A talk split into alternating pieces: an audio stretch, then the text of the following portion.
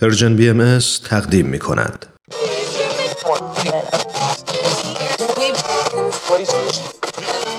اگه امروز حالت خوبه اگه یه عالم انرژی مثبت داری اگه حس خوبی داری و دلت نمی‌خواد که اونو از دست بدی اگه می‌خوای برای شروع هفته تازه انگیزه داشته باشی فقط کافیه که فرکانس ذهن تو روی موج مثبت رادیوی ما تنظیم کنی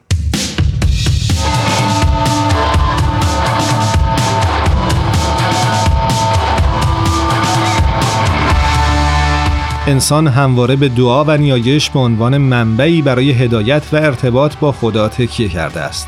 در جدیدترین پادکست سرویس خبری جامعه جهانی بهایی چارلز اولورو و مایکل اوکاریا اهل اوگاندا درباره شرکت تعداد فزاینده از مردم در جلسات منظم دعا و نیایش دست جمعی و تجربی نیروی تحول بخش دعا صحبت می کنند.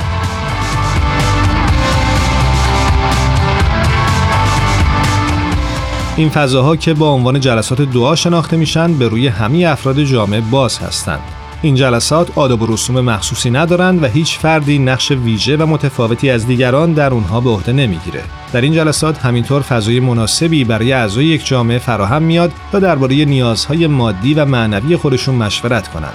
آقای اولورو عنوان می‌کنه ما شاهد رشد فرهنگ جدیدی هستیم که در اون دوستان دور هم جمع میشن به خدا روی میارند و در واقع برای هر آنچه در جامعه رخ میده طلب راهنمایی می‌کنند هر کسی می‌تونه به این فضا وارد بشه و از عطرهای آسمانی اون بهره بگیره.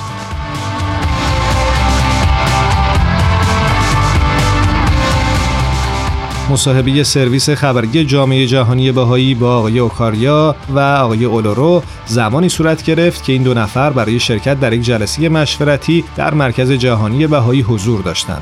این جلسه با حضور نمایندگانی از هشت منطقه از سراسر جهان برگزار شد که در آنها ده ها هزار نفر در فرایند آموزشی و جامعه سازی پویای بهایی شرکت دارند. این دو نفر نماینده منطقی در اوگاندا با نام کامولی جنوبی بودند که چندین روستا و شهر رو در بر می‌گیره. توانمندسازی مردم محلی جهت مشارکت در تغییر اجتماعی از طریق بکارگیری اصول بهایی در واقعیت اجتماعی اونها در کانون این تلاش های جامعه سازی قرار داره.